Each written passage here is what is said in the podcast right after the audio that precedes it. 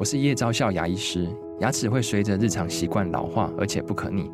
当珐琅质受损，牙齿结构会出现破裂，还有细微的小孔，导致我们牙齿变得又脆弱又敏感。这边我真心推荐贝欧尼修复牙膏，内含 BioHAP 成分，搭配正确的刷牙习惯，经科学实证，可在两周有效让牙齿再矿化，修复受损珐琅质的细微小孔。相关资讯及购买通路，请参考资讯栏连结。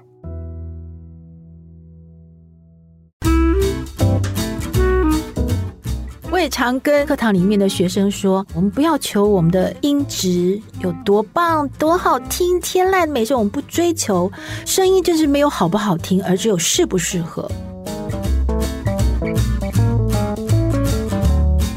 五十后的人生要越活越好，让五十加 Talk 陪你用新的方法创造属于你的理想老后。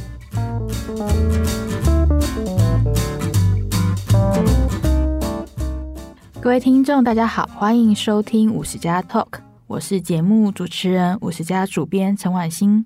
今天的来宾，我们邀请到五十加声音表达工作坊的授课老师，也是资深配音员王瑞琴，来和我们谈谈如何借由声音的改变，在生活中达到你想要的沟通效果。请王瑞琴老师和大家打个招呼。哎，大家好，我是全台湾最社会的欧巴桑花妈。王瑞琴老师曾经帮非常知名的卡通 《我们这一家》配音，他刚刚是用花妈的声音跟大家打招呼。对，因为在大家最喜欢这种声音，每次听到这个声音就觉得好像你妈妈、我妈妈哦。然后花妈很可爱又亲切的声音。老师除了花妈之外，还配过非常多知名的韩剧啊、动画作品。他也是罗浮宫的中文语音导览。他的作品包括大家可能都听过的《冬季恋歌》。我的名字叫金山顺，等等，嗯、呃，可不可以请老师用《冬季恋歌》的声线跟大家打个招呼？还记得吗？静香，你知道我有多喜欢你吗？这就是女主角的声音，你觉得呢？好像突然间崔志友来到我们录音室一样。老师，可不可以跟我们谈一下？你已经当配音员二四年了嘛？然后教学也有十几年的经验，十四、嗯、年的讲师培训教育的这个这方面哈，做了十四年了。所以，我常常说，我说我是声音已经修炼成精了。那当初是怎么会踏上这个修炼声音之路？哦，我觉得走上这个配音之路哦，怎么样当上配音员？我觉得蛮戏剧化的。像我本身在学校学的是国际贸易，所以我毕业之后，我就在贸易公司工作了很多年。嗯、呃，一直到某一天，一件事情发生了，也就是我情变，遭到情变，哇！好伤心的往事，对我来说七年了，对我来说是很大的打击。我觉得失恋的时候最难过的是下了班之后，然后就会东想西想啊。这时候，呃，我选择去当志工，所以我到伊甸福利基金会当志工。然后那个时候刚好他们有一个呃响应政府，就是给他鱼不如给他一根钓竿哦。他们成立一个这个叫唯一一届的广播训练班。好，那我就去帮他们的忙。有时候要影音啊，要什么就帮忙，我就顺便听课。所以我的正音是在那边学的。嗯，他们算是呃，这个广播训练班算算是我的启蒙。嗯，然后上课上课上课快完了，其中一个同学说：“哎，瑞琴，我好像听到广播说那个呃配音工会训练班有第一届成立了，他们要招生哦，我们一起去报名好不好？”说：“哦，好好好，那我们就去报名了。”我记得我拿到的号码牌是三百多号。要录取三十名，然后我们在一个学校里面考试。我当下，嗯、呃，就下定决心，我觉得如果我能够考上。那我就往以他为目标，就当配音员这样子哈。呃，很幸运的我就上了。嗯，学完了之后，那个时候刚好是我们韩剧起飞的时候，像《冬季恋歌》那时候是韩剧刚进来的时候，全亚洲都非常疯狂，非常疯狂。然后我很有幸也就当了女主角，然后嗯，慢慢慢慢就这样踏上了配音员之路了。嗯老师，那你原本的声音跟现在的声音是一样的吗？还是因为你走上配音员之路之后，声音其实有微妙的改变？有有有有很大改变。我也常跟呃课堂里面的学生说，我说你们认为我以前就是现在的声音吗？我说不，我我说顶多可能音质上会比你们好一些些。那我也是从素人到现在。呃，所谓素人就是没有经过声音的修炼的。那以前我也是喉咙，我也是这样这样用喉咙在说话。哎，大家好，我告诉你们，我觉得这种声音也很好听啊，这样子。可是这种声音是轻飘窄浅，其实它也不是属于很耐听的声音。一直到我入行一年之后，我就发现我声音，因为我们刚入行的时候是录卡通，嗯，所以就是我要我要代替月亮来惩罚你，皮卡丘就是你的，然后螺旋我就类似像这样说，其实假设不是我配了，类似像这样说，所以我们整天要配卡通哇，扯着嗓子。一年之后，我觉得嗓子不舒服了，我就去看耳鼻喉科，他说我得了慢性咽喉炎，我说哎呀。这下糟了，那我说怎么办呢？那就少讲话。哎，我们少讲话就少赚钱。我说那怎么得了呢？啊，我就记得我之前在呃伊甸福利基金会的时候，他们有一个广青合唱团，我就参加那个，我主要是想要让老师教我怎么样用呃。这个腹式呼吸、丹田呼吸，我就想说，哎，我学过啦，我就把它再拿回来用。每次要喊叫之前，我就用肚子出力，呃，这样喊，然后慢慢慢慢，我现在的声音是非常厚实有力的。我现在讲话是用丹田说话的，这种声音非常有影响力、有说服力，也是耐听的。所以我也是从素人而到现在，每个人都是需要声音上面的修炼。老师可以跟我们讲一下丹田的位置大概在哪里吗？大家都听过，可是可能不知道什么叫做用丹田讲话。丹田这两个字哦，叫人家说什么气沉丹田哈。丹田这两个字，它不是一个器官，也不是一个组织，其实它是一个意想的空间。嗯，我什么叫意想空间？就是古时候人家教气功啊，什么师傅只是这样说丹田用力什么什么的。那其实这个丹田就在我们肚脐下面。三指处，再往里面伸个十到十五公分，对我们现代语言来讲，那个地方就叫做腹腔。哦，原来如此，所以声音其实发声的位置是从身体非常下面开始往上。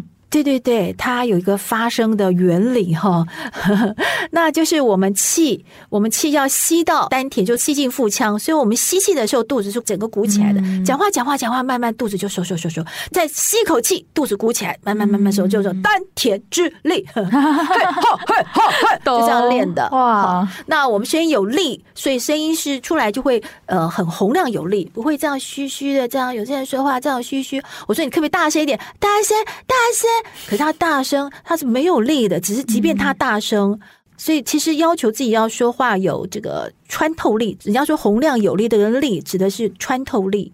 这样你说话也很有气场。嗯，老师感觉如果会用丹田发声的人骂人，应该还蛮有说服力的。哦，我常常在课堂上，我说我们骂，我们不用生气，不用打人，骂人的时候。譬如说，哎，有人我们开车，女生开车，如果后面有人撞到我们了，我们下车的时候，我们突然一个很彪悍的男子在你的面前，嗯、那你怎么办呢？你不会说，哎呀，讨厌，你怎么你怎么把我车 A 到了？你怎么这样子啊？你怎么这样子啊？如果我们说，哎，怎么这样子啊？然后哦，恰杂不不该理，是要用丹田处理。OK OK，这招就是大家各位女性的听众可以学起来，以后就是如果你想要让自己很有气场，而不是那种好像。说不过别人被别人欺负的样子的话，可以学习一边呼吸 一边让气沉到丹田。老师，那刚刚讲的是说，就是在一些比较冲突的情境嘛。嗯。但是我们在生活中，应该有很多情境，我们是希望别人是信任我们的，或者是是甚至是可以希望我们的声音让别人觉得很想亲近你。像在这样的时候，你觉得这样的声音有什么特质，或者是我们应该用什么样的方式去发声？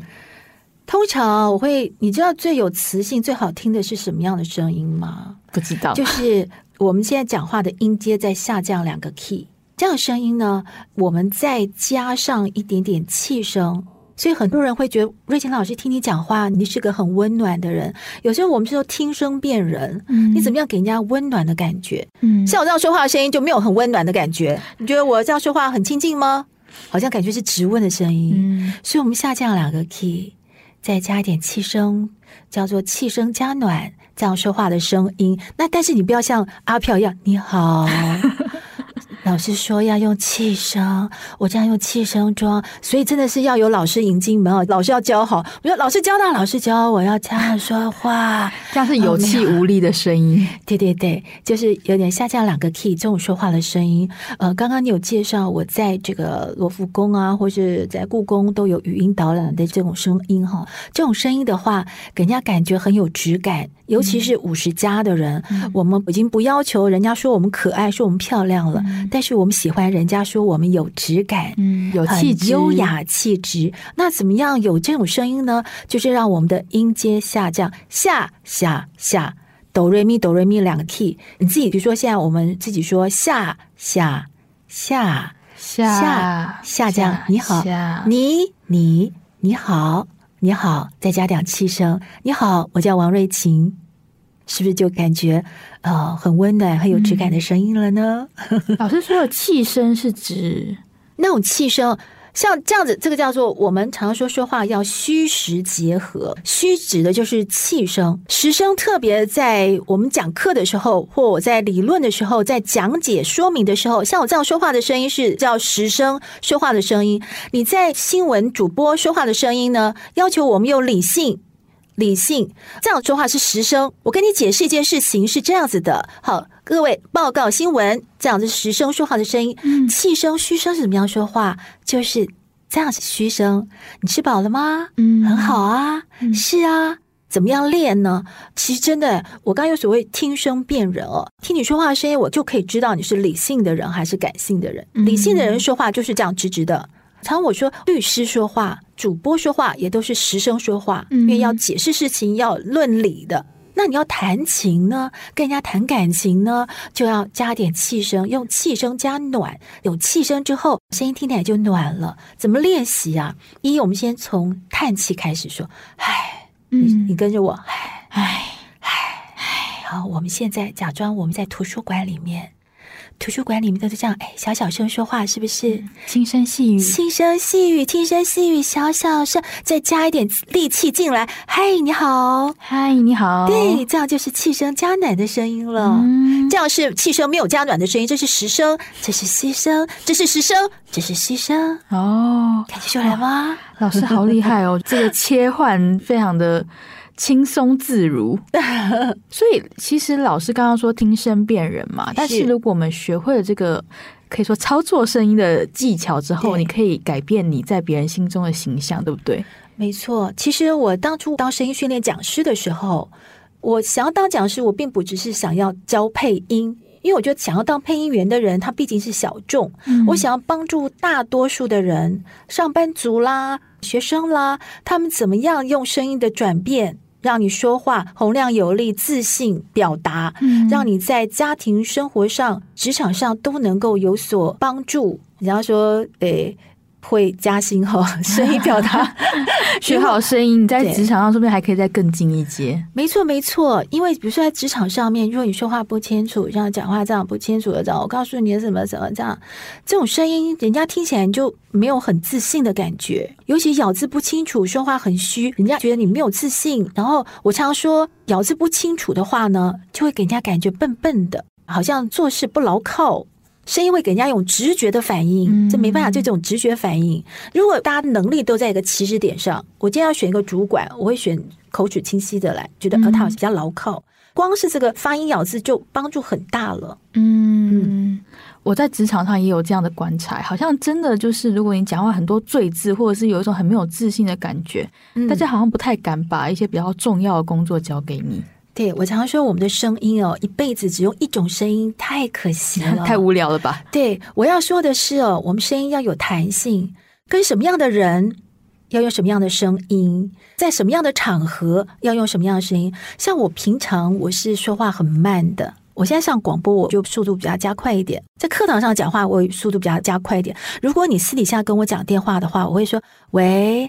哦，婉心啊，哦，你好，什么事啊？嗯、好温暖，好啊，好啊，我就慢慢说。那如果我现在平常讲话是这样讲话的声音，我拿来上课，我用上课的声音这样跟大家说，呃，五分钟大家就要睡着了，嗯，所以不行。所以在课堂上，我的语速会加快。平常说话的声音大概一分钟大概一百八到两百个字，在课堂上讲话就要加速一点，就要三百个字。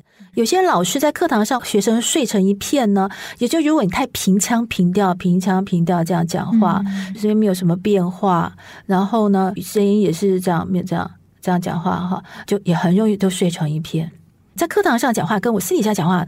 其实是不太一样的，嗯，所以我们其实应该要因应生活当中有很多不同的情境去改变自己的声音。没错，跟小孩讲话，跟老公讲话，跟同事讲话，跟客户讲话，完全都是不一样的声调，你要有所变化。嗯、有些人说：“那老师，那这样做人太累了吧？” 可是我说：“你们想想哦，我们今天跟客户开会，我就要穿西装，对、啊，我私底下跟小朋友出去，我就穿个 Hello Kitty 的运动服，卡通运动服，对，衣服你都会知道转变了。”那声音为什么不转变呢？其实是很容易的。我们练练练练就了，很自然。我不会想说，我今天跟你要特别下降一点，我要特别。其实不用，把它练成一种直觉。它就有点像是呃声音的衣服，我们会帮我们的声音做很多不同的造型。哎，主编说的太好了。老师刚刚我们先前提到都是那种比较好人缘啊，比较温暖、值得信任的声音嘛。嗯。嗯，但老师，你的职涯这么长，应该也配过很多是反派的角色吧？是，老师可不可以跟我讲一下 反派，或者让大家觉得啊，这个人就是一个不可信任的人？这个声音有什么样的特质？大家有听过，就是尖嗓。哎，我告诉你啊，什么事？哦，是这样子的。哎呦，拜托，啊大爷，我是大野狼，我是巫婆啊！哎，天笑啊，是这样子的声音啊。那所以呢，所以我们一般。你会觉得这不耐听的声音，蛮像三姑六婆的。音调提高，有的人尾音提高，音调提高，再加上鼻腔共鸣。哦，我告诉你啊，还有就是这样讲话的声音啊，就是觉得不耐听的声音了。嗯，懂 哇。可是有些女生是不是天生讲话声音会比较高？是，就像我刚刚说呼吸丹田发力这件事情，根据统计哦，女生也大部分是。比较没有用丹田，男生有时候自然而然就会耶。嗯，其实我们人生下来哦，咕咕坠地就一生下来哇哇的时候，其实那时候只有正确的方式在发生哎。你想想，他们一生出来肺还没长全，可是为什么洪亮？那就是造物主给我们的能力。我觉得那是一个本能，可是因为我们一生下来是这种很正确发生的方式，可是越大越大越大越长大，那个就变掉了，就又换了叫做呃胸式呼吸了。嗯，我以前是这样子，我觉得很棒一点，就是我以前是那样子，我现在用丹田说话，我经过这个历程，我自己有这个历程，所以我会教嗯怎么样变成像我这样子。老师说用胸式呼吸，就是其实你们呼吸很浅，是不是？没错，用胸式呼吸就是浅呼吸。什么样的人一定要改变呼吸方式呢？一，你的工作常需要大声讲话。我在想，谁会大声讲话？幼稚园老师、国菜市场拍卖员，可 能国小老师可能会。国小老师会，我有时候到国小去演讲，看到工作三十年的老师哦，啊，老师，我告诉你哦，那个什么什么，我就听了好心疼哦。对，如果他们早点用正确发声方式，就不会这样子。一个是常常大声讲话的人，还有一个就是你说话很快的人。语速快的人，嗯、语速快的人，你的气吸不到肺叶的底部，嗯、没有办法深呼吸，你都一直用浅呼吸，然后再磨你的嗓子，叭叭，我告诉你啊，啦啦啦，所以说话语速快的人。他也是在用喉咙在讲话哦，对，他没有用丹田呼吸在说话。嗯、还有个人就是像我们叫声音重度使用者，嗯、老师啦，我啊，我们都是常常靠声音来吃饭的人。这三种人，你一定一定要改变你发声的方式，不然的话，轻则喉咙发炎，重则倒嗓。其实用深呼吸的方式，腹式呼吸、丹田呼吸方式，其实好处很多。紧张的话、失眠的话、压力过大的话，用这种方式，因为叫做深呼吸，吸进来的含氧量多，活化我们身体的组织，所以我们身体会变健康，说话、唱歌都好听，所以好处多多，对不对？现在大家很流行冥想，冥想它其实也很强调说你要去调整你的呼吸，对，要让气息多一点，都是。老师，那要怎么知道自己现在是用喉咙呼吸还是丹田呼吸？有没有什么方式可以很简单的自我检测？其实我们听就可以听得出来。你试试看，你摸你的肚子哦，你吸气的时候肚子是凹的还是凸的？如果是吸，肚子是胀的，那很高兴你拿到了第一张门票。哦，还有一个检视方式哦，就是我们一般女生哦，其实肩膀很重要。嗯，你肩膀要后移。往后转半个圈压下来，你的肩膀是平的。嗯，这样讲话的声音呢，我们气就直接到达丹田。哦，如果我们耸着肩，嗯、我们的肺不会长长，会往旁边长胖，嗯、没有用。你还是在用你的喉咙在讲话。嗯、所以一般你怎么样检测？你的肩膀常常要注意，肩膀往后转半个圈去检查一下。我刚刚是不是耸肩？一耸肩，你当然都是在用喉咙在说话，这是最简单检测的方式。一般上班族可能还蛮多人有这样子不自觉的耸肩，因为可能都坐在电脑前面。没错，所以很多人都用这种方式在说话。就提醒大家要把肩膀放下来，然后呼吸的时候摸摸看自己的肚子是胀的还是凹的。你要想象我们的肚子是一颗气球，先要胀起来。饱满的气，我们才能够呼呼呼呼呼发声。这样讲话，讲话，讲话，我们就说话的时候，其实就在吐气了。所以说话用那个气，咵，这样讲话就洪亮有力。老师，我想题外话问一下，你平常在做什么运动，让自己的肺活量比较大吗？呃，说真的没有哎、欸，天生就这么厉害。其实这个我有问很多运动员，很多在课堂上有些运动员哦，他们不见得也是用这种方式在呼吸，哎，不见得是这样。所以我也没有在什么运动。嗯，而且我生小孩是剖腹产哦，嗯，就生完小孩回到工作岗位的时候，我就觉得我的气变短了，我花了两三年时间气才回来。嗯嗯，这当中有什么调整吗？有一个叫做大家可以搜寻一下哦，叫数枣练习，枣是那个红枣的那个枣，嗯、数东西的数，数枣。那有篇文章你们就可以念念看了，呃，尽量就从那个比如说。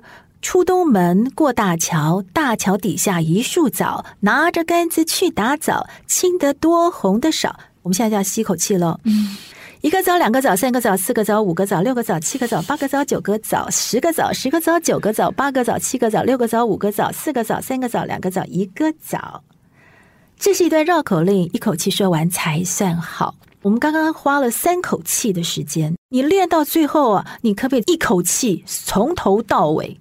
你肚子那气球越练越大，越练越大。嗯，了解。有人跑步的时候也可以练，跑步的时候，有的人说跑步边念诗，好，念好像蛮厉害的。诗念念念念完，然后喘口气，再念诗，再再念一首诗，再念口气，慢慢慢慢练。嗯都是需要练习的。其实我觉得好听的声音哦，除了这个特别的音质，这种是没有办法改变的。可是我们可以靠后天的练习、训练一些技巧，老师教给你，我们可以得到非常大的改善、提升。嗯，老师刚刚说音质是不能改善嘛？音质是指说。音质哦，譬如说，呃，钢琴有钢琴的音质，小提琴有小提琴的音质。我说我们有时候声音是比较低沉一点的那种音质，嗯，那有的是这种声音是轻轻清亮的这种声音，嗯、有人比较厚一点的这种声音，嗯、就是音质没有办法改变的。嗯、但是我们可以在我们比如说呃呼吸啦、发音咬字啦、嗯、我们的声音表情啦，我们说话不平腔平调，我们可以从我们的语气的轻重快慢高低去调整我们说话，去调。跟我们的声音也会能够得到很大的提升。老师，我想帮我们五十加的读者发问，是有些人会觉得说，哎，我明明年轻的时候，我是一个讲话还蛮轻柔、还蛮好听的一个人，可是为什么我随着就是年龄越来越大，我好像讲话嗓门越来越大，给人一种不讨喜的感觉？老师可不可以分享一下，就是避免自己因为年龄渐长导致的那种声音的改变？我觉得唯一声音的改变是音阶会下降，嗯，变低嘛，会变低，嗯，会变低，嗯，呃，譬如说我我也是蜡笔小新里面的永远五岁的蜡笔小新的同学叫樱田妮妮，我有配他，他、嗯、是永远的五岁。大家好，我是樱田妮妮，我现在五岁哦。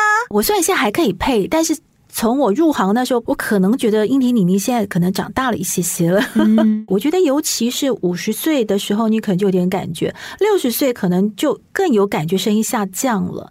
那我觉得这种声音刚刚好适合我们的年龄，就沉稳下来了。有的人说：“老师，我觉得我声音太低了。”我觉得是很好啊，知道这种声音低哦，是很有磁性的声音哎，嗯，很有信任感。对，有的人说：“老师，人家说我是娃娃音。”我说：“那你的，请问你的工作是什么？”我是幼稚园老师啊。我说赞赞赞赞，不用改，不用改，就这样这样。所以这要符合你的工作需求。娃娃音也是改可以改善的。嗯，娃娃音改善就是娃娃音都是用往上的声音，我们下降下降到口腔共鸣，口腔共鸣这样。然后你这样一直说，因为我们的声带它是有肌肉嘛，所以叫肌肉记忆。你每天强迫下降一点，下降两个 key 三个 key，好，然后这样子这样这样这样这样。这样说话，每天这样这样说话就会好一点点。嗯、所以包括娃娃音都可以改变。嗯、那如果我们声音你说有点老化，音阶下降到我们这个年龄五十加了，我就刚刚好。嗯，我们呢，这个叫做呃繁华过境哈，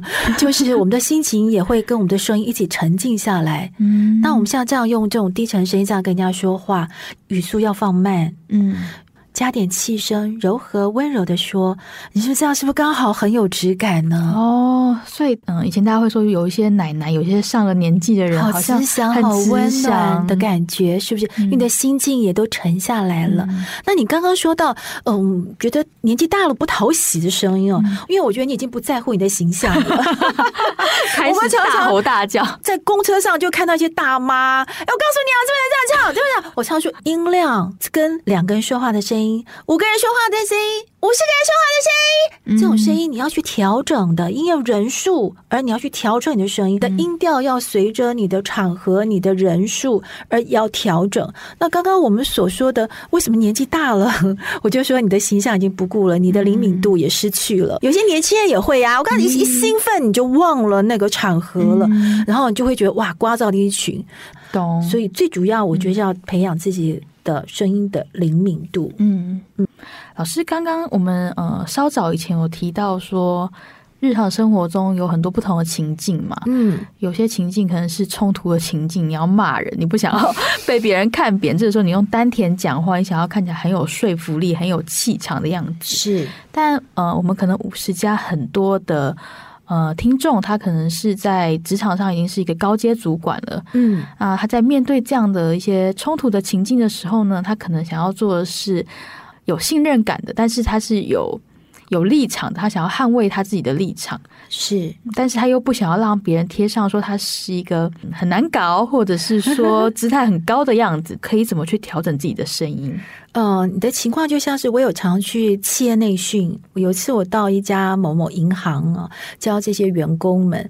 呃，我刚开始课前我就会教他们说：你们写下来哦，便条纸。呃，你们有些哪些需要调声音调整？你们声音的困扰是什么？他们是最前线的服务人员、客服啊，服务人员。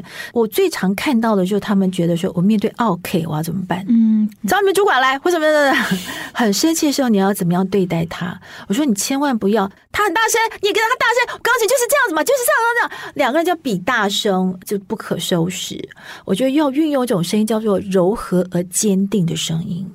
设定好用柔和坚定，你要捍卫自己的呃主权嘛。那你的声音呢，不用随着他的那么高，你要平静的，然后柔和的声音，很坚定的语气跟他说话。有一句话叫做“用我们柔和的语气去梳顺对方的毛”，嗯，对方是狮子，可是我们就温和而坚定。呃，温和大会嘛，就这样温和柔柔这样说，嗯、可是也不能太柔哦，嗯、因为你对面是一只狮子，嗯、你一柔和变成兔子，它可能就会把你吃掉。所以我们要也用用坚定、坚定的语气，怎么样说呢？坚定语气就是我们说话简短有力、简洁有力，我们得要用实声来说话。其实实声。呃，实声给人家感觉是非常理性的，可是百分之百的实声会给人家没有感情。如果有些人，有些人会说：“哎，你说话怎么关腔关调？关腔关调说话，就是他是用实声来说话，感觉没有什么感情。那可是现在我们面对对面是一只狮子，我们说话也不用跟他有太多感情。”用实声，呃，尾音用实声来收尾，嗯，然后这样简单有简洁有力的这样跟他解释，跟他说明，然后可是我们态度一直都维持很平静、很柔和这种态度来跟他说话。他多大声，我们还是这样去跟他说话，他最后也是没皮条了。哦，所以其实对方越是张牙舞爪，你越要保持你的同样的音量、同样的稳定，对不对？对，嗯，是的。老师，我刚刚有发现，其实你讲话几乎没有什么“因为”“所以”“然后”就是这些罪字，就是有一种 很有信心的感觉。这也是练习而来的吗？也是练。我曾经到一这个学校去，他们有举办简报大赛，然后每个每个来，我也是当评审。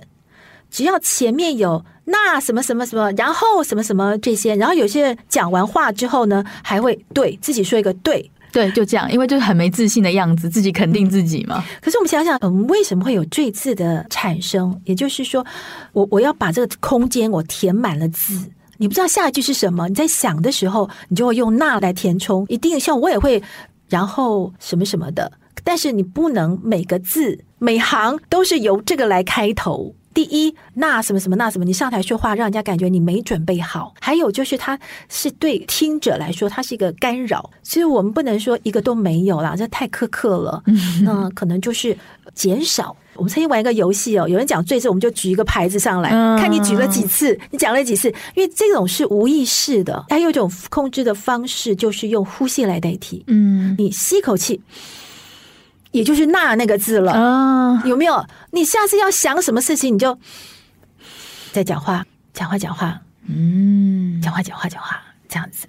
老师刚刚讲的都是比较职场上的情境，是。啊，五十加有很多我们的读者可能已经退休了，对，呃，要面对最多的其实是自己的家人，尤其是。另外一半，因为小孩可能也已经长大离家了。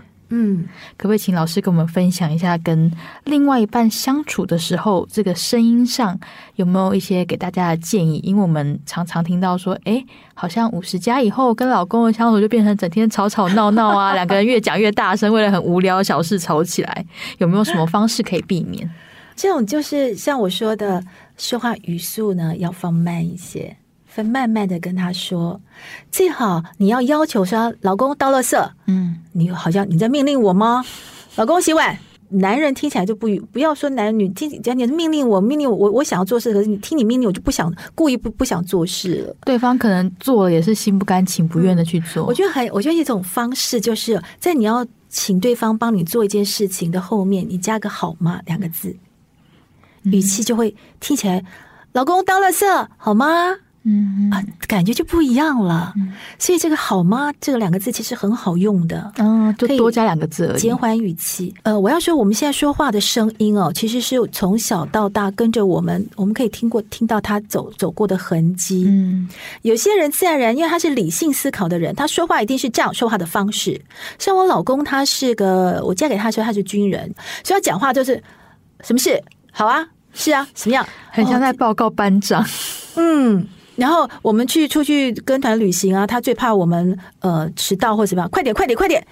然后有时候我觉得啊，他要被他这样催，我还带着个孩子似的。嗯、我说是的，长官，我这样说的话，他就嗯，他就会，因为他下意识会这样讲话，他就是啊，在下下下一句他就会放慢了，会柔和一点跟我说话。嗯嗯，老师可不可以示范一下，你想要叫你先生去洗碗的时候要怎么讲？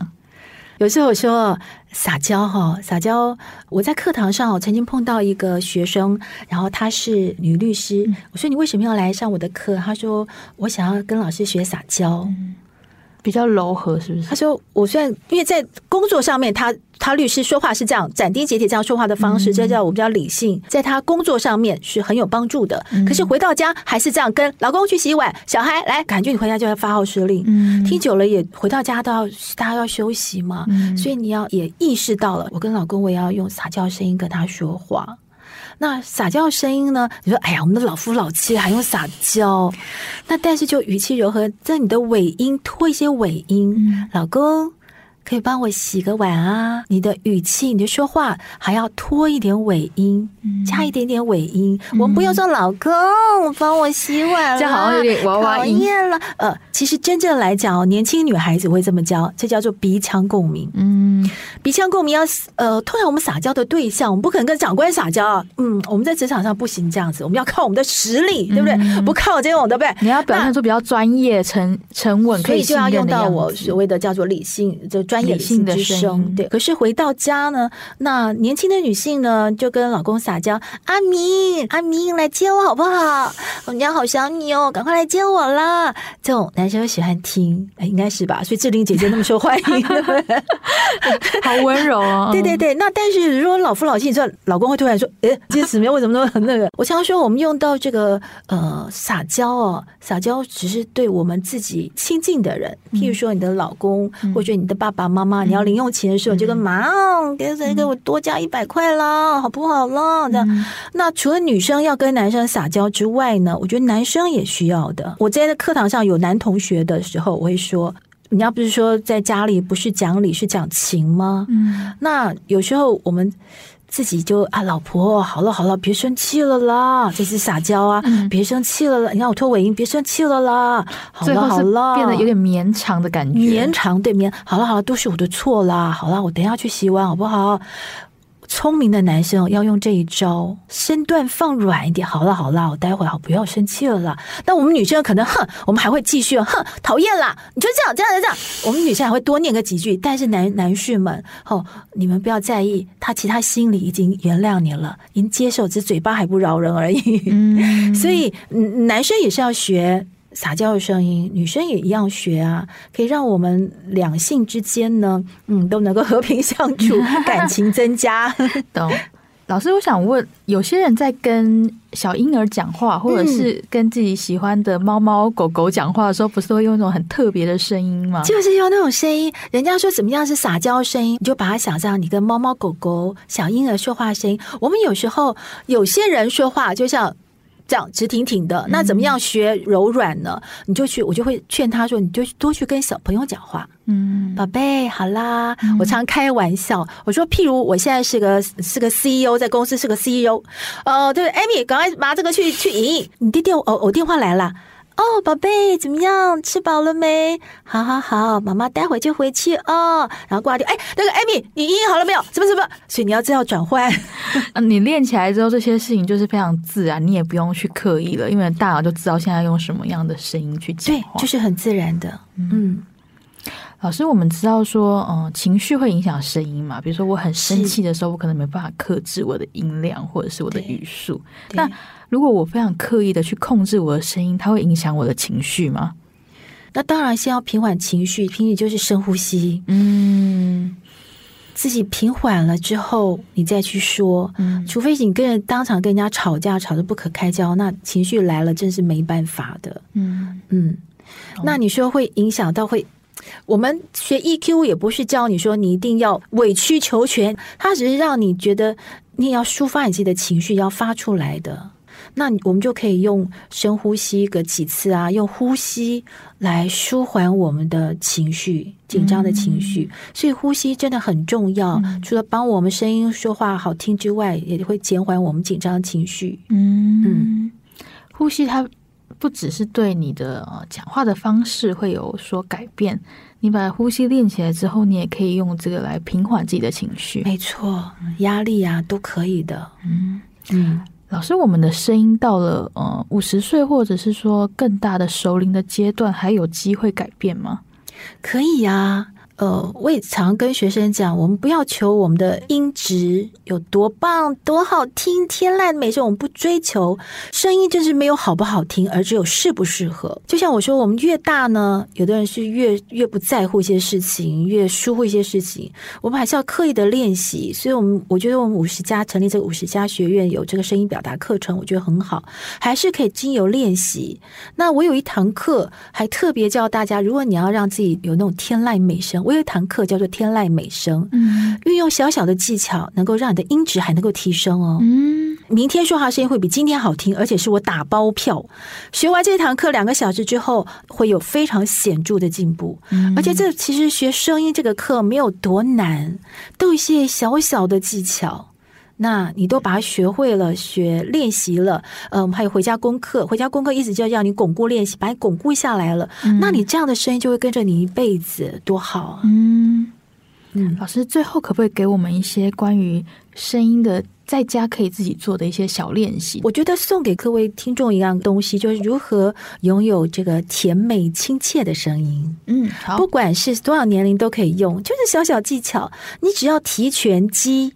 什么叫提拳肌？就在我们的苹果肌，这个苹果肌、嗯、往上，嘴角上扬，往上扬。不，嘴角哦，不光只是微笑，嗯、你上扬要出力，要发力，整个这样、哦、这样说话的声音呢？你看我这样嘴角上扬，这样说话的声音，是不是听起来很甜美呢？嗯，好像笑笑的。嗯、这并不是说好像微笑的样子，尤其是服务业哈，嗯、不光只是告诉你说微笑平易近人，没有，它是有学理根据的。你拳击一提起来，嘴角八颗牙齿一上扬，嗯。这种声音呢，出来因为有共鸣腔，这种的这种的共鸣腔，它声音自然出来的声音是呃清亮的，往上扬的，就会让别人觉得哎，跟你讲话很开心，嗯，而且你的情绪整个是比较正向的，哎，是的，嗯嗯。老师，你自己教这么多五十家的收龄学员，你觉得他们在上课前跟上课后，你有没有看到什么改变？真的，真的改变很多。嗯，尤其上完初阶班，初阶班学的都是非常基本的，呃，有这个发音咬字啦，还有就是声音表情。有些人声音表情哦，就是平平淡淡、平腔平调这样说话。你我有堂课叫做教声音表情哈，然后就是主要是让他们表达正确的情绪。有些人你跟他说，哎，听说你们家猫猫走失了，你应该很难过吧？对啊，我很难过啊。哎，听说你你那个中发票中了一万块，很高兴吧？对啊，我很高兴啊。从头到尾都一样的声音，嗯，非常平腔平调。那怎么样让我们说话大笑很难过？哼，然后用这种很这个声音表情，一喜怒哀乐，非常准确来表达这些感情。而且如果你讲话平腔平调，大家也觉得跟你在一起超无趣的，嗯，很无趣。所以我们有堂课有有堂叫读剧，嗯，让大家呢。不用背了哈，嗯、呃，拿着稿子，所以叫读句，然后走位啊，因为我们的声音情绪哦，跟我们的肢、我们的肢体、我们的脸部表情，脸部表情跟声音也是有关系的，哈，脸部肌肉的表情跟声音全都表都都是有相连贯的，所以如果你读句的话，你就会知道，哎，你的声音就会变得嗯，高兴就高兴，生气就生气，好，表达很清楚，所以我觉得这些都是他们给我很多的。呃，回馈还有就是，呃，因为我们大家都退休了，大家退休的时候就很想为社会做一些事情，嗯，所以他们就很想到一些一些公益团体去念故事书给小朋友听，嗯，你这样，呃，我告诉你，知道什么故事？他讲的平平的小朋友。听了都睡着了，嗯，那里面有什么什么大野狼或怎么样，甚至我们进阶班还会教到变声技巧，嗯，变声变声变声变声变声，你的声音的灵活度很高了。嗯、你在家里可以念给孙子听，讲故事孙子听，孙子一定每天扒着你爷爷奶奶说故事。嗯、那你心有余力，你还可以说给，就像我说很多图书馆，嗯，图书馆啦，学校志工，嗯、呃，或是一些一些地方都会有需要有这个念。就是什么爱爱盲基金会啦，嗯、呃，都可以去用我们声音来做志工，对社会有所奉献，嗯，很棒的一件事情。嗯，今天就很谢谢王瑞琴老师跟我们分享要怎么去。留意自己声音的状态，然后去改变你的声音，这样子你在生活中可以随心所欲的扮演你想要的角色，而且在不同的情境里面，你可以用你的声音达到你想要的沟通效果。是的，非常感谢你们邀请我来这边分享，谢谢大家的收听。如果大家喜欢今天这一集节目的话，可以去 Apple Podcast 给我们五星好评，并且留言。谢谢大家，我们下次再见，拜拜。